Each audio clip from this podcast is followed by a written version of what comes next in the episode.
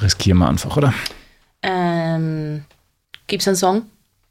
Magst du was aussuchen? Na. Dann nehme ich den, einfach den letzten vielleicht von der Platte.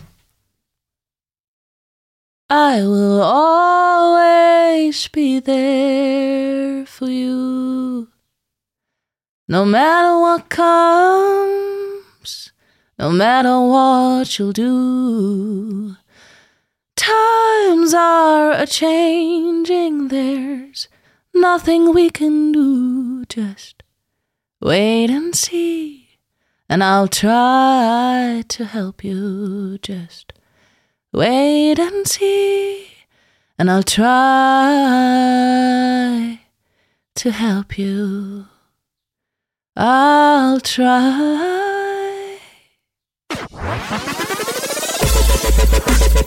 Haubentaucher, der Podcast aus Graz mit Popkultur und Politik, gutem Essen und schlechten Witzen.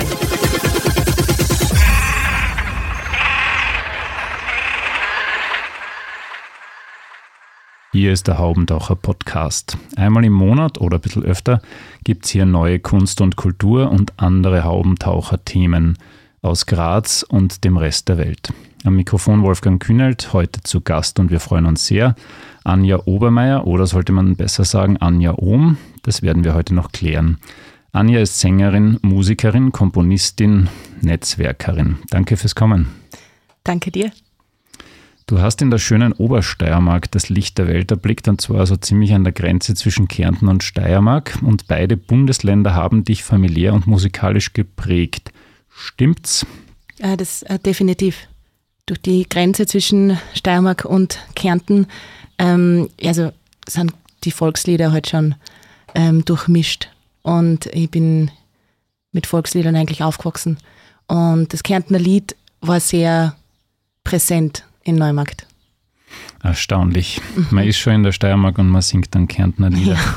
Ähm, ich habe in meiner Recherche festgestellt, du hast zwei singende Opas gehabt. Hast du mit denen äh, auch gemeinsam schon Musik gemacht? Mm, ja, immer wieder. Ähm, mit meinem Obermeier Opa nicht mehr so wirklich, der hat nicht mehr wirklich gesungen und ist auch schon länger verstorben. Und der Alman Opa, ähm, ist vor ein paar Jahren erst gestorben und mit denen habe ich, hab ich immer wieder immer noch singen dürfen. Und es war immer sehr rührend, weil er eigentlich jedes Mal, wenn wir gemeinsam gesungen haben, also meine Mama, er und ich, hat eigentlich immer zu weinen angefangen und hat dann irgendwie nicht mehr singen können. Und dann war er immer so total lieb und es hat ihm immer so leid getan, weil er seine Stimme nicht mehr so sehr unter Kontrolle gehabt hat, aber er hat immer sehr gut gehört und das hat er dann immer so voll gefuchst. Da haben wir gesagt, ähm, er zieht das so an, dass er seine Stimme nicht mehr kontrollieren kann. Aber es war immer voll schön. Also wir haben immer dreistimmig Kärntner Lieder gesungen. Und ganz wichtig war dann eben die Mama, ja. die sehr viel gesungen hat von, von Kindheit auf. Bist du mit der schon mal aufgetreten oder so? Ja, tatsächlich immer wieder mal. Also früher haben wir auch gemeinsam oft so Ensembleprojekte ähm, gesungen und wir waren gemeinsam im ähm, Gesangsverein in Neumarkt. Sehr gut. Die NeumarkterInnen werden jetzt auch feuchte Augen kriegen, wenn ja. sie dran denken. Dann bist du in Treibach in die Oberstufe gegangen und in Klagenfurt ans Konsee und dann der große Sprung nach Graz. Mhm. War das alles ein penibler Plan von dir oder von der Mama oder kam das einfach so peu à peu? Es kam alles so ein bisschen peu à peu, aber die Kärntner Schule wurde wirklich so ein bisschen deshalb gewählt, damit die in Klagenfurt aufs Konservatorium gehen kann, beziehungsweise dass der Weg ein kürzerer ist ähm, und die Zugverbindungen sie irgendwie ausgehen. Musikschule war ja halt zuerst in der Steiermark und ja, das nächste war halt irgendwie Klagenfurt. Von dort aus ist es ja nicht mehr so weit. Aber mit dem Zug schon ein Stickel. Aber ja, und dann Graz ist tatsächlich eigentlich deshalb passiert, weil ich beim Steirischen Landesjugendchor kein mehr angefangen habe zu singen. Und da bin ich durch meine damalige Klavierlehrerin eigentlich auf die Idee gekommen. Und das war dann eigentlich der erste Schritt Richtung Graz mit 15. Mit 15 dann doch schon. Mhm. Du hast dann in sehr vielen Bands und Chören so dein Handwerk gelernt. Ähm, was ich mir aber gefragt habe, gibt es vielleicht trotzdem eine Sängerin oder mehrere, die dich besonders geprägt haben? National oder international? Völlig wurscht. Ja, eigentlich gibt es einige. Ähm, jetzt in letzter Zeit ist es Björk sehr Mhm. stark. Es war eine Zeit lang einmal Kimbra. Mhm. Ich bin aber sehr stark geprägt überhaupt dann in meiner Zeit in Graz. Was ich so geliebt habe, war während meiner Studienzeit auf Konzerte zu gehen und mir meine Studienkolleginnen ähm, anzuhören. Und da waren sehr viele SängerInnen auch dabei und überhaupt MusikerInnen und quasi Live-Konzerte zu besuchen. Das war eigentlich, glaube ich, insgesamt mein größter Einfluss, weil privat zu Hause CDs höre ich jetzt relativ selten. Ich bin so der Konzerterlebnis-Einsaugmensch. Der Konzerterlebnis-Einsaugmensch. Was mir auch sehr gut gefällt in deiner mus musikalischen ähm, Biografie, du hast natürlich in einer Schulband mitgewirkt, wie könnte es anders sein, aber, jetzt wird es ein bisschen origineller, du hast Tuba gespielt auf einem Keyboard. Warum denn dieses? Ah, das war in der Hauptschule Neumarkt ähm, und da hat es die Schulmusik gegeben und es gab niemanden, der äh, Tuba gespielt hat. Und es gab aber auch ähm, in diesem Blasmusik-Kontext niemanden, also kein Bedarf für Klavier und ich habe damals eigentlich Klavier gespielt. Und ähm, genau. Wäre es also- da nicht logischer gewesen, man lernt Tuba und spielt die Tuba auf der Tuba? tatsächlich finde ich die Tuba ein extrem cooles Instrument und es wird mir sehr taugen und ich habe einen Mitbewohner gehabt, der ein super Tubist ist und hätte mir glaube ich schon taugt, aber das hat schnell gehen müssen. Und dann habe ich diese schieren Tuba-Sounds auf dem Keyboard gespielt. Ich habe es ein bisschen witzig gefunden. Möglicherweise ein bisschen trashig, ja. Ja. Und dann mit 17 die jüngste Gesangsstudentin, die an der Grazer Kunstuni inskribierte, wenn die Legende stimmt. Wie war denn da das Vorsingen? Das Vorsingen war sehr spannend, kann ich mich erinnern, weil ich überhaupt nicht gewusst habe, was eigentlich das Level ist, wo andere ähm, SängerInnen eigentlich hinkommen und auch vorsingen.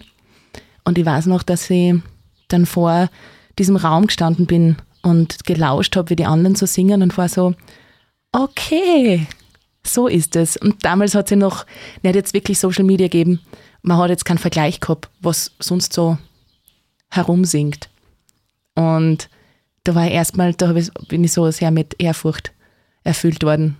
Und meine Studienkolleginnen, die mit mir dann gleichzeitig studiert haben, waren da beide ähm, super Jazzsängerinnen. Aber du bist da selbstbewusst in den Raum marschiert und hast einmal losgetrellert. Ja, ich glaube schon. Ich glaube, ich habe geschissen, aber nichts damals. Kann gut sein. So kehrt sich das. ja, und in den Jahren danach ähm, hast du dann eigentlich sehr, sehr viel gesungen, sehr viel verschiedene Stilrichtungen, auch Gospel, Volksmusik oder wie man das nennen will, Pop, Jazz. Was am liebsten? Ich glaube, ich habe mir eben, eben nicht wirklich entscheiden können damals. Ich habe eben ja auch Klassik äh, studiert und wahrscheinlich habe ich Klassik am wenigsten gern gesungen, aus irgendeinem Grund.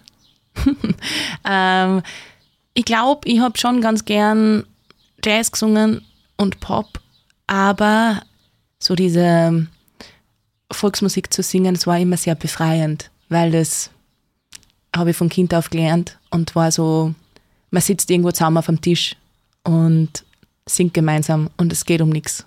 Mhm. Schönes Zitat. Es geht um nichts. Es geht um viel. Ja, eh. Ja, nämlich zum Beispiel bei Wettbewerben und solchen Sachen. Mit Chili d'Amour wart ihr 2015 beim internationalen A Cappella-Wettbewerb Vokal Total und habt den Publikumspreis abgeräumt. Und im selben Jahr dann zu viert als Sängerinnen in der Fernsehshow Die große Chance der Chöre. Ich hab lachen müssen, ich habe das im Leben noch nie gesehen. Aber offensichtlich ist das ein, ein absolutes Bestsellerformat. Was hat denn diese Show, was haben denn die, die Preise und, und Fernsehauftritte für dich so gebracht? War das was Prägendes oder war das im Nachhinein eh ganz nett, das geübt zu haben? Also Chili d'Amour war ja meine erste Band. Wir haben das gegründet mit 15 und haben halt gemeinsam gesungen. Und während dem Studium hat sich das dann so ein bisschen, ja, keiner hat mehr wirklich Zeit gehabt. Und dann haben wir uns beschlossen, haben wir beschlossen, ähm, bei diesem Wettbewerb mitzumachen. Und das war halt so ein bisschen der Entschluss, diese Band noch einmal ein bisschen zum Leben zu erwecken. Und auch die große Chance der Chöre hat uns natürlich dann dazu verholfen, dass wir noch mehr Auftritte einfach äh, singen. Und wir haben auch das Glück gehabt, dass wir in Deutschland eine Agentur gehabt haben, die haben uns sehr gefördert. Und wir waren viel in Deutschland unterwegs und in der Schweiz und in Österreich und wir haben sehr viel äh, Konzerterfahrung sammeln dürfen. Und das möchte ich überhaupt nicht missen, weil das war, es waren sehr tolle Konzerte, es waren immer sehr viele Leute und es war tatsächlich für mich sehr prägend, weil ich gelernt habe, wie für mich, wie ich gern hätte, dass die Konditionen wären, wenn ich ein Konzert spiele. Und das habe ich damals schätzen gelernt, weil ich weiß, dass das mit anderen Bands nicht immer sofort der Standard ist. Aber so diese ähm, volkstümliche Musikkarriere aller fällt jetzt niemand anderer ein als Helene Fischer. äh, aber es gibt da natürlich unzählige, was weiß ich, Melissa Naschenweng, Naschenweng, Naschenweng äh, und so. Ähm, das war jetzt nie ein Thema, dass du gesagt hast, naja, also wenn Geld verdienen, dann vermute ich ja am ehesten in der Branche. Ne? ähm, na, das war für mich nie ein Thema. Aber es gibt ja ein Hobbyprojekt meinerseits, ähm, Fudel die Mare. Ich weiß nicht, ob du das in deiner Recherche Nein, das ist mir hast. nicht unterkommen. Da haben wir tatsächlich zum Spaß äh, Schlager produziert. Und ich bin ja, ich bin aus Neumarkt, wie schon erwähnt, und es ist halt sehr viel Schlager gespielt worden, wie ich als Jugendliche fortgegangen bin.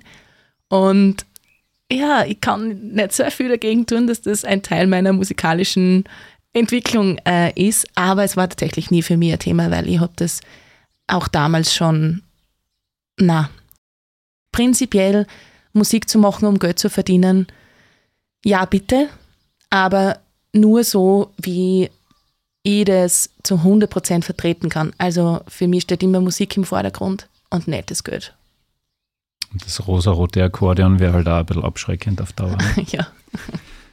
Ja, und dann kam, da kam, kamen sicher noch etliche andere Sachen, aber es kam zum Beispiel auch bei Maxine. Genau. Ich zitiere jetzt aus, ich glaube, der Website oder Pressetext oder was auch immer. Drei Grazien in Nylonstrümpfen wandeln stilecht auf den Spuren der legendären Andrews Sisters. Mhm. Mit ihrer aufsehenerregenden Combo lassen Barry Maxine die 1940er Jahre in neuen Kleidern wieder auferstehen. Und so weiter und so fort. Frage, was wurde denn aus den drei Grazien? Äh, wir machen momentan gerade eine Pause weil die letzten zwei Jahre sehr fordernd waren und wir gesagt haben, jetzt noch ein Jahr ständig verschieben etc. etc.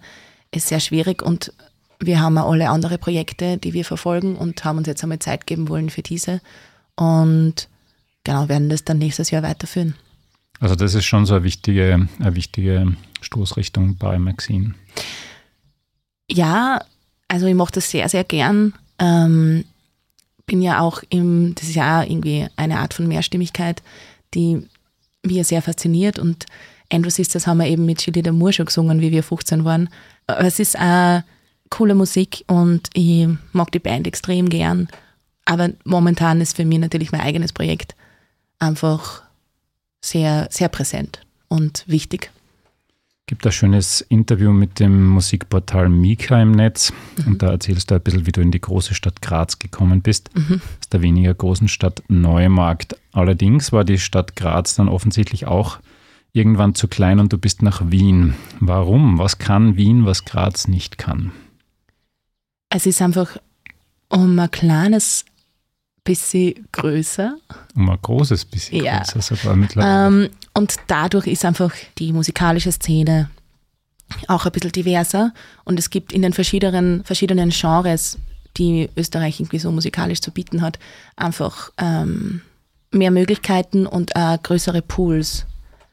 Ja, es hat für mich schon einige Türen geöffnet, nach Wien zu gehen, aber es ist nicht sehr einfach und ich bin extrem gern in Graz, momentan fast wöchentlich und ich vermisse es schon.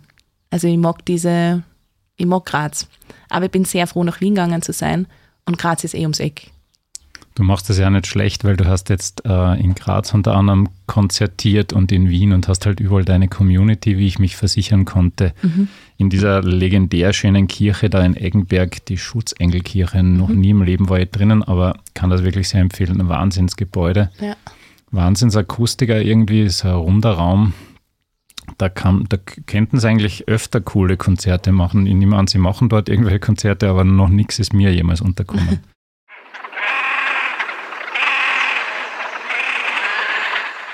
Ja, und damit sind wir eh schon beim aktuellen Projekt. Anja Ohm ist das Herzensprojekt von Anja Obermeier, steht auf deiner Website. Mhm. Ist es so? Also das ist jetzt das Projekt unter all den Projekten. Ja, tatsächlich. Und ich habe das Gefühl, dass ich in diesem Projekt meine gesamte musikalische Historie und vor allem das Jetzt einpacken kann. Und erstens komponiere ich selbst und arrangiere selbst und es sind Geschichten, die ich da verpacke, aber eben ich habe zugelassen, meine musikalische Vergangenheit so gut wie möglich da wirklich einfließen zu lassen. Und es fühlt sich sehr gut an. So, und jetzt kommen wir endlich zur CD. Egocentric Visions. Ähm, eine großartige CD, der Haumdacher hat das ohn, ohn, ohnehin abgefeatured. Ja, danke. Ähm, vielleicht kurz zur Entstehungsgeschichte. Wir haben da mal dich, du, du singst da sehr viele verschiedene Sachen ein und du hast vier Sängerinnen. Klär mal ein bisschen, wie, wie der Prozess war. Tatsächlich waren diese vier Sängerinnen eigentlich, dienen eigentlich zur Live-Umsetzung meiner, meiner Stücke und auf der CD selbst bin bis auf einen Track, nämlich Always und I Do, sind es alles meine Stimmen. Und das hat sich so ergeben, weil ich ähm, im ersten Lockdown eigentlich angefangen habe, mein Album aufzunehmen und halt allein im Wohnzimmer gesessen bin und diese Stimmen alle recorded habe. Die Umsetzung live war natürlich dann, ah, wie mache ich das? Und dann habe ich mir eben diese vier wundervollen MusikerInnen äh, ausgesucht also ausgesucht. Ich habe sie gefragt, ob sie bitte mitmachen wollen würden, um das live annähernd so umzusetzen wie auf der CD. Und jetzt natürlich auch mit Chor, die Live-Umsetzung. Ähm, so macht es am allermeisten Sinn für mich. Aber ich glaube, dass wenn ich jetzt wieder eine CD machen würde, und ich hoffe, das mache ich dann irgendwann, dass ich das mit den mit Anja On Plus und vielleicht auch mit Anja On Plus Chor eventuell aufnehmen würde, wenn es finanziell möglich ist.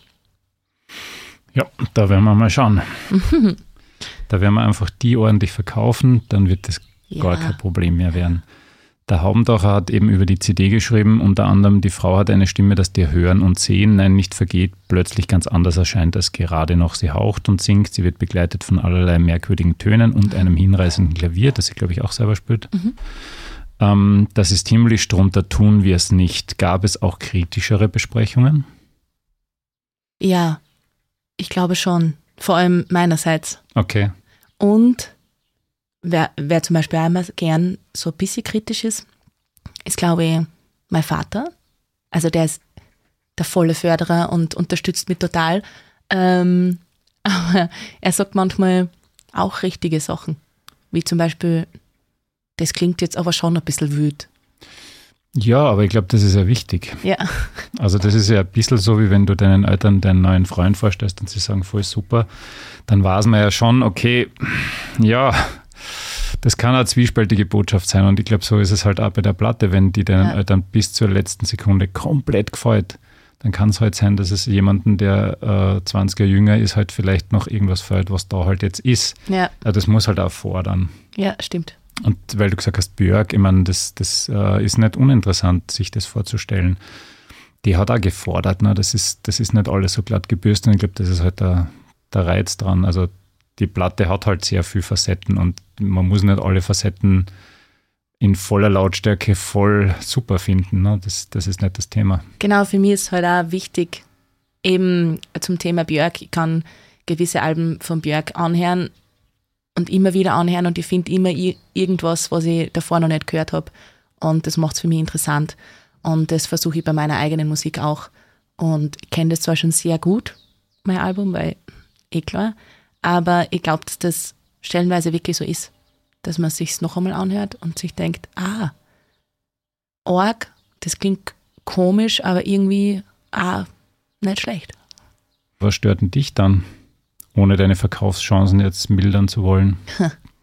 Ich glaube, das kennen viele MusikerInnen, dass man sich immer wieder so kritisch hinterfragt, dass man am liebsten, also eigentlich denkt man sich, es gibt Momente, wo man sich denkt, was mache ich da? Entweder man denkt sich, das hat schon tausendmal gegeben, oder man denkt sich, das will eh niemand hören, obwohl das habe ich nicht so stark, weil das ist mir ein bisschen, ja, das habe ich gelernt in dem Prozess, dass das, wenn ich nicht dahinter stehen kann, und das ist der Punkt, glaube ich, ich möchte Musik machen, wo ich dahinter stehen kann und deshalb bin ich so kritisch, weil wenn jetzt auf dem Album was wäre, wo ich nicht hundertprozentig dahinter stehen würde, würde ich mir jetzt sehr schwer tun, das verkaufen zu wollen. Ja, und ich glaube, das merkt man dann mhm. auch als ähm, Zuhörerin. Ähm, ja, das ist natürlich hart. Wenn die CD fertig ist, kann man nicht mehr eingreifen, aber du hast natürlich die Chance, bei Konzerten einzugreifen. Gibt es da irgendeine Nummer, wo du, wo du live dann sehr stark bearbeitet hast, wo du relativ weit von dem Original äh, der CD weg bist? Oder? Nicht wirklich ans, glaube ich. Weil ich. Oder vielleicht darf ich da noch nachfragen. Ähm, jetzt ja. hast dreimal die, die Sache aufgeführt, oder? Genau.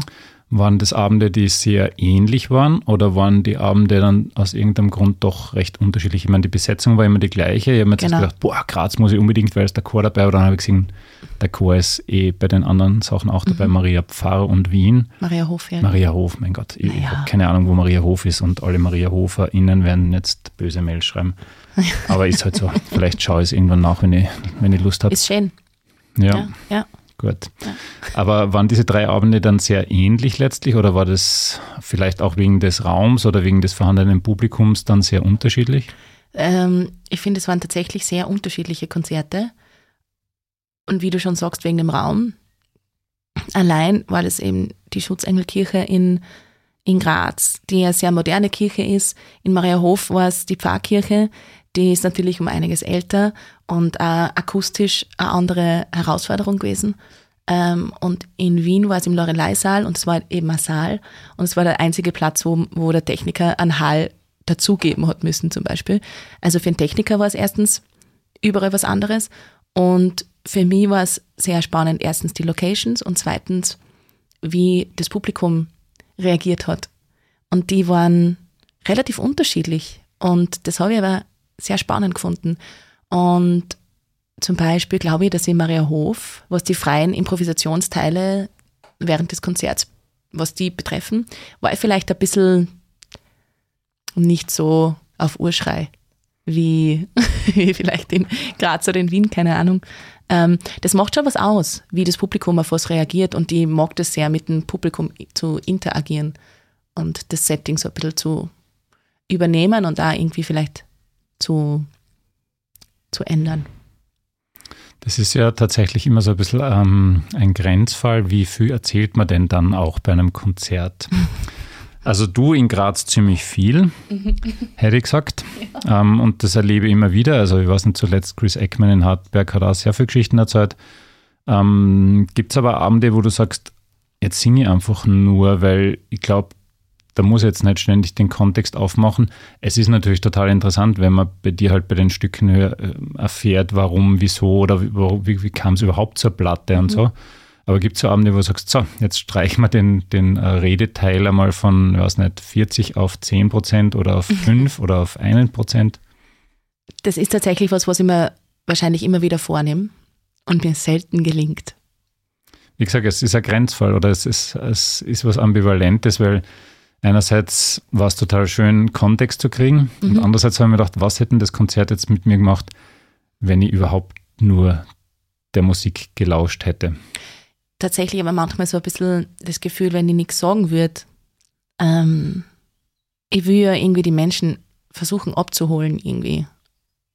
Ja, aber gleichzeitig, auch wenn, nur, wenn ich ein bisschen was von dem Song erzähle, heißt das noch lange nicht, dass ich eigentlich erzähle, um was wirklich, wirklich geht. Aber ja, ich, rede gern und viel auf der Bühne. Ja, ich glaube, es ist wie gesagt unterschiedlich. Graz war so ein richtiges Heimspiel, hat man den Eindruck gehabt. Also da haben die sicher sehr viele Leute im Publikum gekannt, oder? Ähm, ja, bestimmt. Und dann ist es einfach charmanter. Also wenn du die jetzt dann nur rausstellen würdest, äh, wie The Fall aufgetreten sind, der Sänger vielleicht noch mit Rücken zum Publikum Mhm. und du spielst das runter, dann wäre es natürlich echt arg. Ja. In einer anderen Stadt, denke ich mir, brauche ich wahrscheinlich erst recht den Kontext, weil ich natürlich jetzt nicht weiß, wo kommt das her, wo kommst du her, wer bist du. Ja. Also es ist auch wieder gut.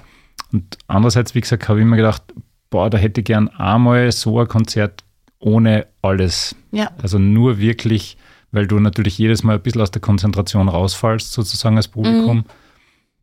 Wäre auf jeden Fall auch möglich. Und ich glaube, das würde gut funktionieren. Was man ja zum Beispiel ähm, überlegen könnte, im Oper, Schauspielhaus gibt es manchmal so Einführungen. Meine Schwiegereltern gehen da immer hin, Mhm. eine halbe Stunde vorher oder sie gehen meistens, glaube ich, eineinhalb Stunden vorher hin, ähm, und wo man den Kontext kriegt, ne? Mhm. Ja. weil man ja nicht weiß. Also erstens kann man sich vielleicht nicht mehr erinnern, was Hamlet war und zweitens, was hat sich der Herr Regisseur oder die Regisseurin gedacht. Das wäre natürlich auch so eine Möglichkeit, entweder vorher oder nachher den Kontext herzustellen. Stimmt. Und, und den Part, also das ist jetzt keine Kritik und keine Anregung, ich habe mir nur eben gedacht, boah, die Platten ist sowas, ja, die ist so, die kann man sich so schwer erklären, die hat, die lässt sehr viel Rätsel offen. Ich habe echt, also wenn, wenn, ich, wenn ich nicht gewusst hätte, okay, das ist jetzt eine Österreicherin, ich hätte das niemals nach Österreich verortet, was natürlich auch mit dem Englischen zu tun hat, aber halt auch mit der, mit der unglaublichen Stimme, die ich jetzt da auch nicht vermutet hätte. Es ist auch ein bisschen skurril, dass ich noch nie von dir vorher gehört gehabt habe. Das äh, spricht jetzt nicht unbedingt für mich. Aber das war halt vielleicht Jazz Gospel ist jetzt nicht so mein Stärkefeld. Ja, das wollte ich nur mal so ein bisschen diskutiert haben. Ja. Vielleicht eine Ausstellung machen. So im Vorhinein kann sich so Sachen durchlesen zu den einzelnen Songs. Theoretisch Ja. auch das, ja. Dir wird sicher was einfallen. Ja. Bist noch am Anfang deiner Karriere. Was mich da noch interessiert hat, wie kam es zur Zusammenarbeit mit dem Grazer Chor Camerata Styria? Ich habe mit dem Chorleiter Sebastian Meixner vor ungefähr 15 Jahren gemeinsam beim Steirischen Landesjugendchor gesungen. Und auch einige bei Kamerata Styria haben mit mir gemeinsam im Chor gesungen damals.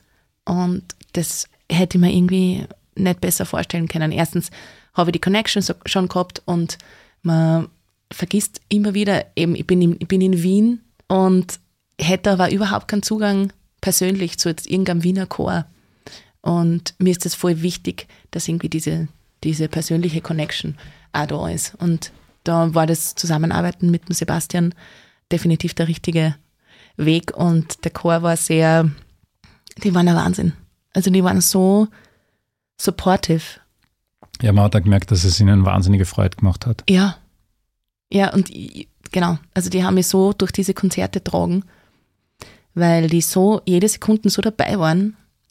Was ich übrigens auch spannend gefunden habe, ähm, ich hoffe, das ist jetzt keine Indiskretion, aber ihr habt einmal gemeinsam geprobt und ansonsten haben die halt ähm, deine Musik gehabt, oder? Ja, wir haben ähm, zwei, zwei Probenwochenenden gehabt.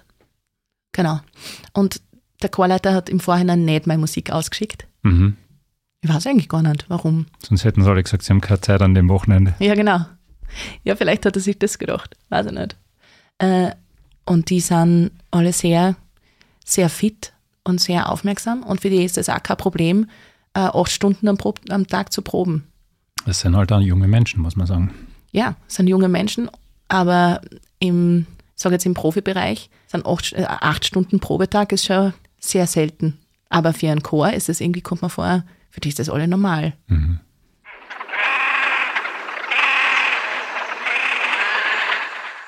Sehr gut. So, jetzt kommen wir mal ein bisschen zu was anderem. Ja.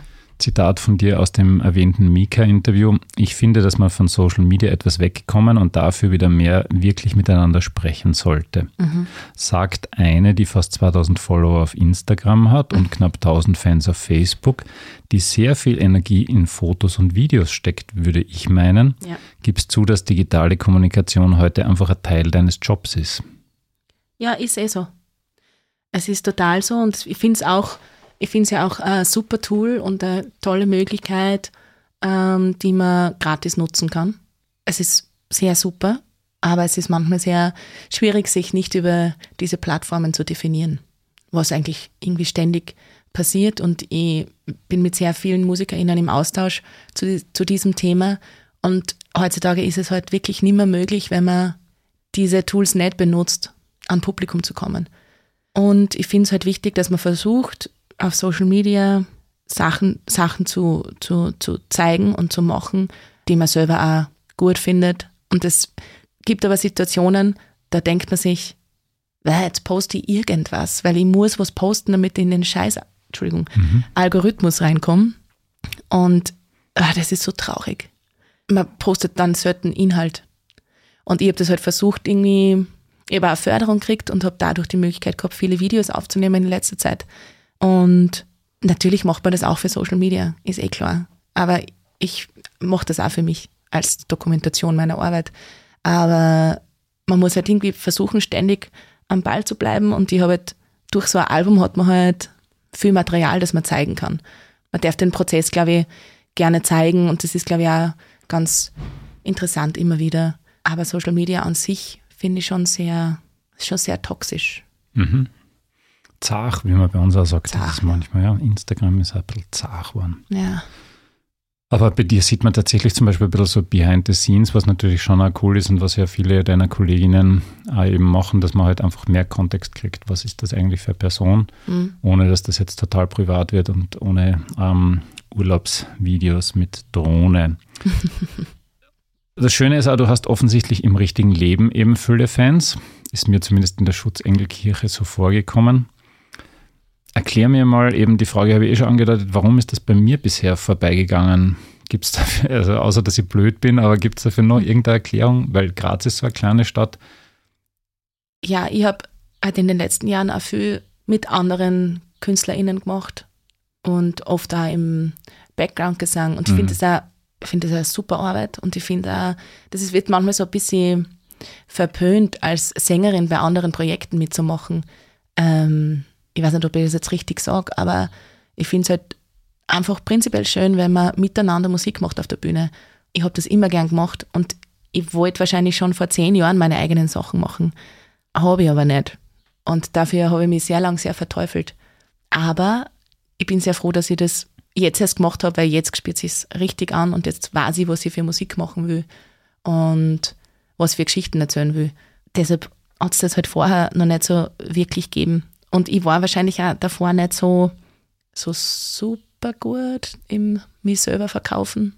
Ich glaube, da habe ich ein bisschen was dazugelernt. Du hast jetzt eher einen wichtigen Punkt angesprochen, der so ein bisschen in der Rezeption deiner Platte immer wieder kommt, sowohl von dir als auch dann von Leuten, die darüber schreiben. Du hast jetzt da sicher seit 15 Jahren locker Musik gemacht, habe ich mir so ausgerechnet. Also ab, Mhm. dem, ab, ab der Cook, ab der Kunstuni waren da jetzt locker wieder 15 Jahre und die Frau ist ja noch recht jung. Ähm, äh, heißt das auch, dass äh, ich, ich habe bei irgendeinem Lied, glaube ich, gelesen, das gibt es in Wahrheit bei dir schon seit 10 oder 12 Jahren. Mhm. Ist das generell so ein Album gewesen, das einfach so gewachsen ist? Oder, ähm, oder war das nur ein, ein paar Elemente und der Rest war jetzt relativ, hui, da ist jetzt was dazugekommen, das habe ich endlich gefunden, wo ich hin wollte. Eben manche Songs gibt es schon ein bisschen länger und manche sind dann im Prozess dazugekommen, aber eigentlich wirklich die neuesten Songs, die ich geschrieben haben, sind ja noch gar nicht auf, der, auf dem Album. Ha, angeteasert fürs nächste Album. Könnt ihr euch gleich aufschreiben. Kommt ja, wahrscheinlich 2023, hätte ich mal angenommen. Ja, das ist bald, aber why not? Jetzt weiß ich schon, wie es geht. Vielleicht bin ich ein bisschen schneller geworden. Ähm, es ist eine Frage, die ich mir stelle, weil ich habe ja auch Themen bearbeitet, die mich in den letzten Jahren verfolgt haben. Ich glaube, da können viele das unterschreiben, dass wahrscheinlich das zweite Album viel schwieriger ist ähm, zu machen, weil man eben nicht mehr das Material der letzten zehn Jahre ähm, verarbeiten kann, sondern halt dann in kürzerer Zeit eigentlich mehr produzieren muss. Aber ich glaube, das ist schon möglich, weil man kommt da ein bisschen rein ins Songschreiben und ich habe das halt lang ähm, vernachlässigt und es gibt genug, von dem man erzählen kann und es ist ein voll schöner Prozess, wenn man quasi das Kastel einmal aufmacht und außerlässt, was eigentlich da ist. Ich bin überzeugt davon, das zweite Album ist ja immer das Schwerste. Das, Mhm. das ist ja ein, ein Klassiker. Ähm, der Albumtitel Egocentric Visions ist, denke ich, ein Statement. Ich habe da eben beim Konzert auch ein bisschen zugehört. Zugleich ist er natürlich seltsam, weil du bist ganz sicher nicht egozentrisch in meiner Wahrnehmung oder irre ich mich da? Doch immer wieder. Das war für mich oder ist für mich ein Prozess, den ich lernen muss, in gewissen Situationen meine Augen und Ohren aufzumachen und andere Standpunkte zuzulassen. Und das, glaube ich, ist insgesamt wichtig für die Entwicklung von uns allen. Und deswegen sage ich ja auch, dass ähm, Social Media sehr schwierig ist, weil wir so oft vergessen, miteinander zu reden, vor allem mit Menschen, die eine andere Meinung haben. Und zu dem kommst du selten. Das zuzulassen, dass wer eine andere Meinung hat, dafür muss man es wahrscheinlich aus seiner Egozentrik ein bisschen aussteigen. Und um das machen zu können, muss man vielleicht einmal zuerst überhaupt checken, dass man egozentrisch ist, dort und da. Die Visions sind halt auch wichtig. Ja, genau. Und ich, ich finde es ja auch nicht per se was Schlechtes, egozentrisch, weil man muss auf sich selber schauen. Das ist ja manchmal auch extrem gut. Und du gehst halt trotzdem von einer Basis aus, die sehr stark vernetzt ist. Das muss man halt einfach sagen. Du bist jetzt keine, keine, die da jetzt immer allein für sich hinarbeitet. Da war der Lockdown natürlich möglicherweise ein bisschen ein Einschnitt. Aber sonst findet man wahrscheinlich wenig Leute, die so lang in Chören, Bands, Kapellen, was auch immer aktiv waren. Also sehr, sehr ego ist die Anja, glaube ich nicht. Du warst ähm, statt auf dem Ego-Trip zum Beispiel in Ländern wie Taiwan, wenn es war ist. Ja. Was war denn das spannendste Erlebnis on Tour generell und wo würdest du gerne auftreten, wenn Weihnachten und Ostern zusammenfallen? Carnegie Hall. Okay. Können wir gleich aufschreiben. Glaube ich. Ja, doch. Finde ich schon gut. Und Taiwan, ähm, das war sehr, sehr spannend, weil wir da war ich, ich war glaube ich 21 oder so. Und ich war in Taiwan auf Tour und ich war gefühlt der Popstar. Nach jedem Konzert gab es eine Stunde lang Autogramm-Sessions, Fotos. Die Menschen kommen her und zeigen Peace in die Kamera und du denkst dir so, wow, das war echt arg. Überhaupt einmal einfach zwei Wochen lang ein Konzert nach dem anderen zu spielen. Und noch dazu eine andere Kultur dabei kennenlernen zu dürfen und die unfassbare Freundlichkeit dieser Menschen tut. Das ist schon ein Geschenk als Musikerin, wenn man unterwegs ist. Man lernt halt ständig Menschen kennen, ähm, wenn auch nur kurz. Und was man halt zurückkriegt, ist meistens eine sehr offene Freundlichkeit und irgendeine Art von Feedback. Man tritt eben in Kommunikation mit Menschen und das mag ich schon sehr gern. Da wird man wahrscheinlich auf der Bühne weniger erzählen, oder? Oder extra mehr. Wir haben versucht, Mandarin zu sprechen das geht sehr nach hinten los, weil man das ja falsch betont. Aber sie haben es sehr lustig gefunden. Das habe ich immer sagen lassen, da muss man im Asiatischen einmal ein bisschen aufpassen. Manche finden das nämlich eh super und manche finden es gar nicht super. Lustig finden sie es natürlich fast immer, das muss ja. man schon sagen.